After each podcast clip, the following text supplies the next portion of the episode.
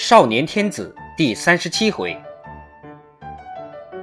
上一回我们讲到了，乔伯年巧遇了张翰，觉得找到了进入朝廷的机会，于是想进一步利用张翰实现自己的目的，让张翰帮他请托。第四章二二，小巷深处一座。只有三间正房，一列西厢房的小院，隐藏在一棵浓密的大槐树下。小小的门首也被两株柳树笼罩在绿丝绦般的柳条中，已不能辨出原色的双扇门上，镌刻着不知何年题上去的套话：“生意兴隆通四海，财源茂盛达三江。”或许他曾是小商人的住宅，眼下却是张。院门紧闭，浓荫遍地。由于槐柳浇盖，这小院虽处闹市，却清凉幽静，别有洞天。窗帘静静地垂着，房门纹丝不动地关着，知了拖着悠长的调子，不厌其烦地聒噪着。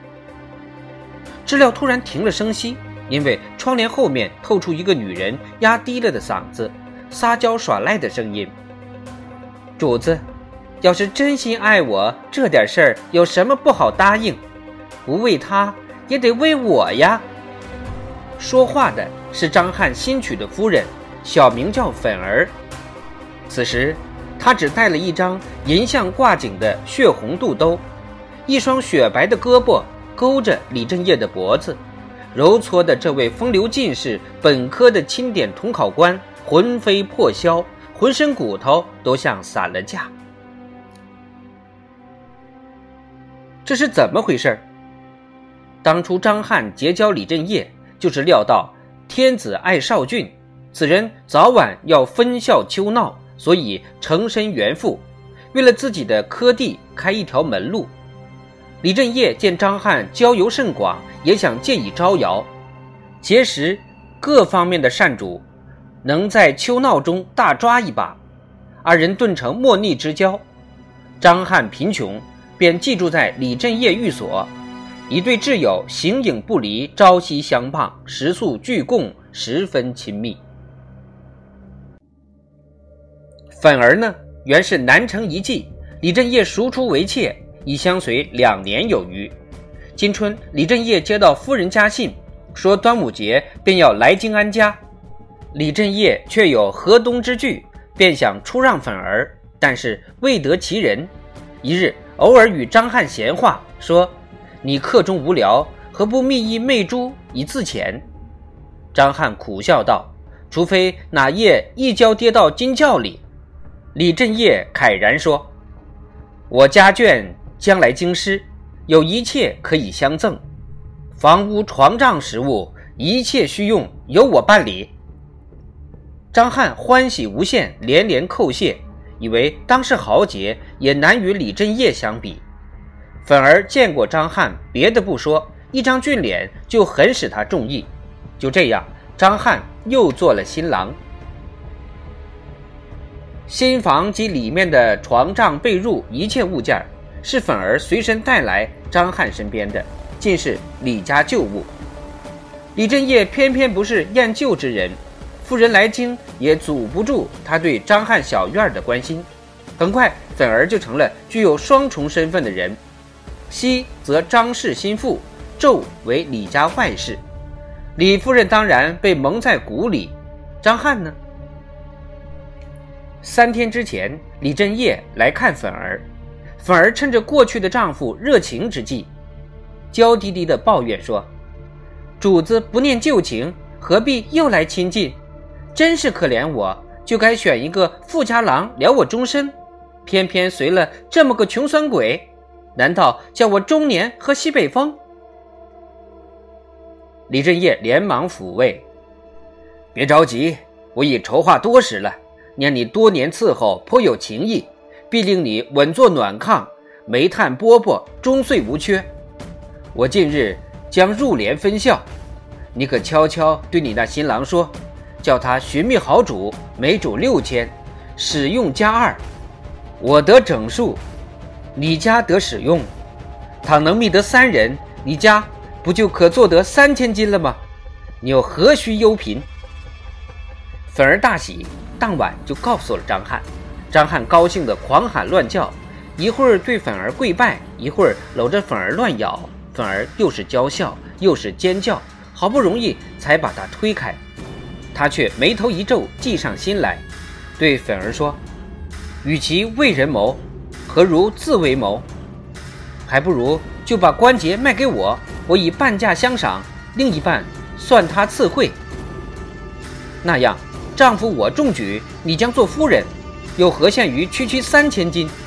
你应以此计相告，他总不会驳你的面子。今天李振业又来这处别院，反而撒娇耍赖，就是要李振业答应张翰那进一步的打算。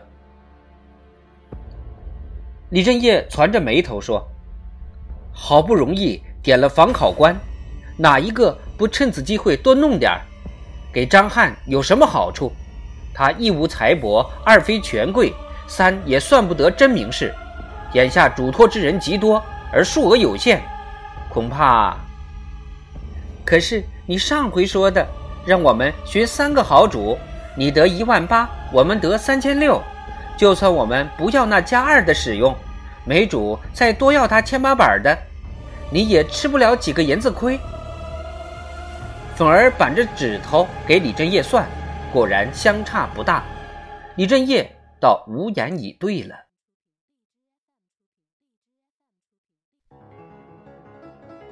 粉儿见李振业有了活动的意思，更加来劲儿了，身子扭得像条水蛇，边哭边说：“这点小忙都不肯帮，早知道你不把粉儿放心上，还在这儿做什么？快回你家太太身边卖好去吧。”他翻身扯住床边李振业的衣服，一件一件扔到床头的木屐上。快穿上，快去呀！我好命苦啊！我去求见太太，向她告了罪，就去死，有什么活头啊？李振业软了，有话好商量。你这又是怎么了？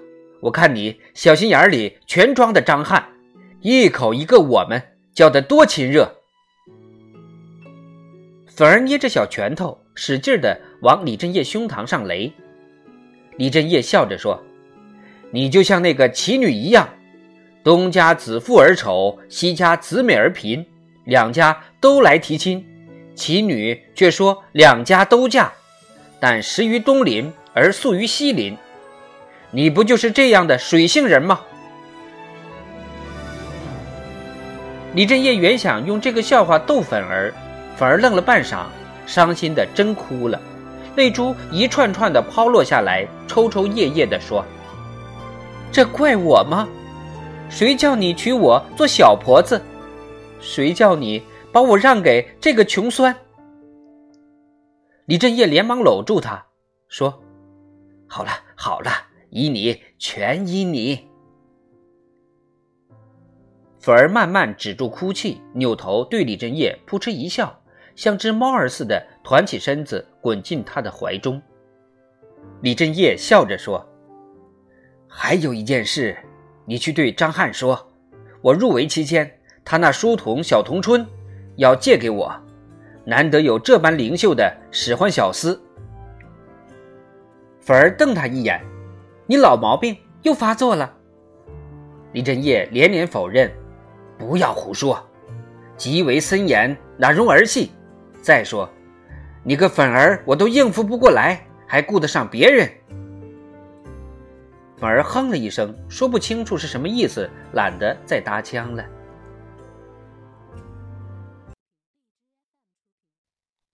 张翰回到家门，满心狐疑的站定了。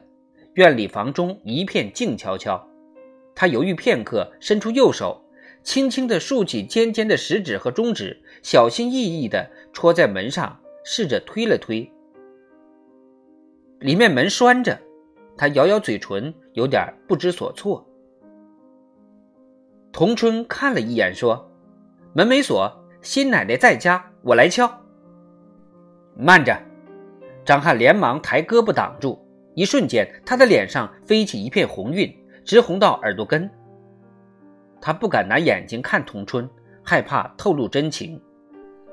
刹那间，羞耻淹没了他，任何一个男子汉都无法漠然视之的耻辱啊！可是前程呢？仕途呢？一个寒劲从他羞得冷汗淋漓的背上滚过，他清醒了，咬紧牙关，忍住最初的冲动，避开童春诧异的目光，在柳树下慢慢踱起了步子，努力做出一副悠闲的表情。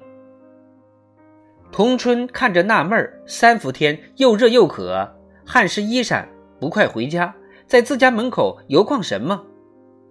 他不满地说。不是奶奶差人请你回家的吗？要不我敲门，奶奶怪罪下来，我担着。张翰面色恢复了正常，只是望着童春笑而不语。尽管他笑得难看，童春也意会到他的默许，便大胆上前敲门。谁呀？粉儿拖长声音，不客气的问：“奶奶，大爷回来了。”童春提高嗓子回答：“等一等。”粉儿的声音仿佛在生气，又仿佛含着笑。一袋烟功夫，门栓响了，出来的却是李振业。童春吃惊的张张嘴，瞪大了眼睛。张翰的脸唰的又红了，活像煮熟的大虾。李振业平日的黄白脸，也如抹了一层淡淡的水胭脂，光润照人。对眼前这尴尬的场面，他虽然多少有点难为情，却并非无法应付。他轻轻在张翰肩头一拍，用老朋友的亲密口吻悄声说：“快回去，有好事儿等着你。”不等张翰回过味儿来，他侧身一拱手，说：“回见。”竟摇摇摆摆地踏着炎热的阳光走了。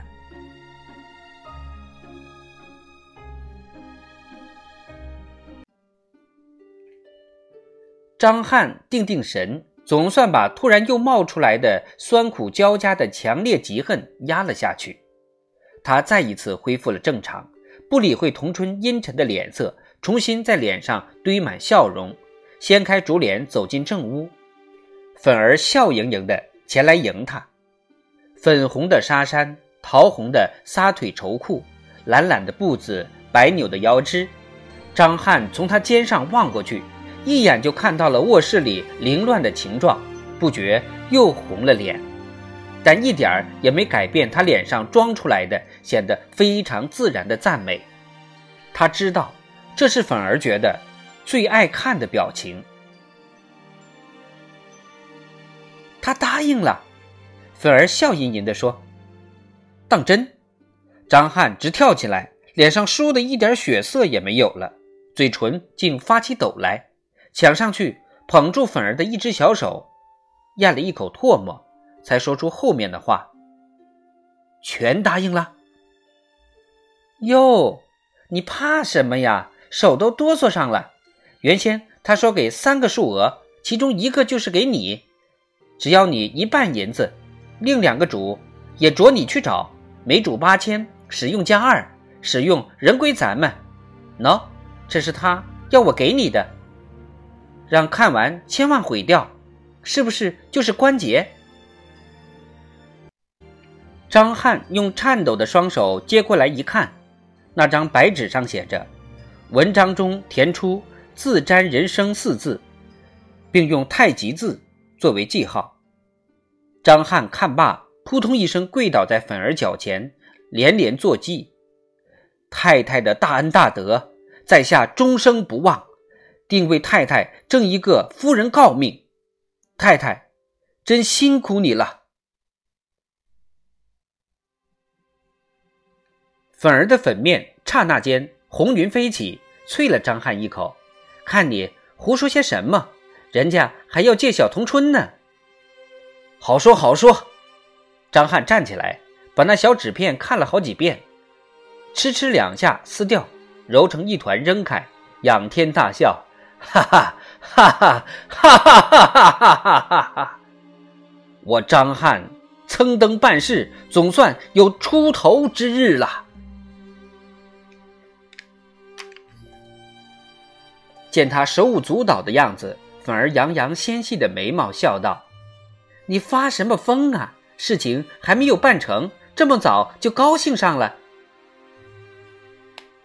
张翰猛地醒悟过来，真是你说的，大意不得。他向粉儿说道：“日间听来的议论，不无忧虑地说，如果他私受关节的仅此三五人，我此科必中无疑。可是……”如今人言济济，通关节者不在少数。将来出价高的上升，出价低的必退。那时还能保定我这只出半价的张翰吗？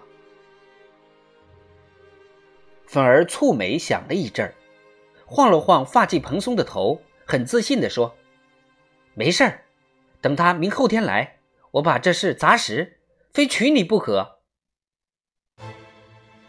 张翰微微一愣，本想说：“他明后天还要来。”可是话到口边，却变成：“那就让大人来斡旋了。”当反而到厨房去备酒菜时，张翰悄悄从屋角拾起那团纸，小心地展开抚平，藏进了怀中。童春进院后，便直径走回自己那又闷又热的下房，倒在床上，眼睛瞪着黑黢黢的屋顶，一动不动。张翰和粉儿的对话，笑声一阵高一阵低的传到他耳边，他不想听。他已经大致明白了事情的内幕，这一切如此肮脏下流，难道世界上就再没有一个干净的去处了？他不由忆起。铺满山坡的蓝哇哇的马兰花，芳草青青的坟场上，那绿苞初寒的小柳树，那一双清澈明净、满含深情的眼睛，那个美丽的绣着并蒂莲花下一对鸳鸯的香荷包，多么美好纯净的时光啊！像明月一样圣洁，像山泉一样清纯。和那相比，眼前。不是地狱吗？他苦闷，他烦恼。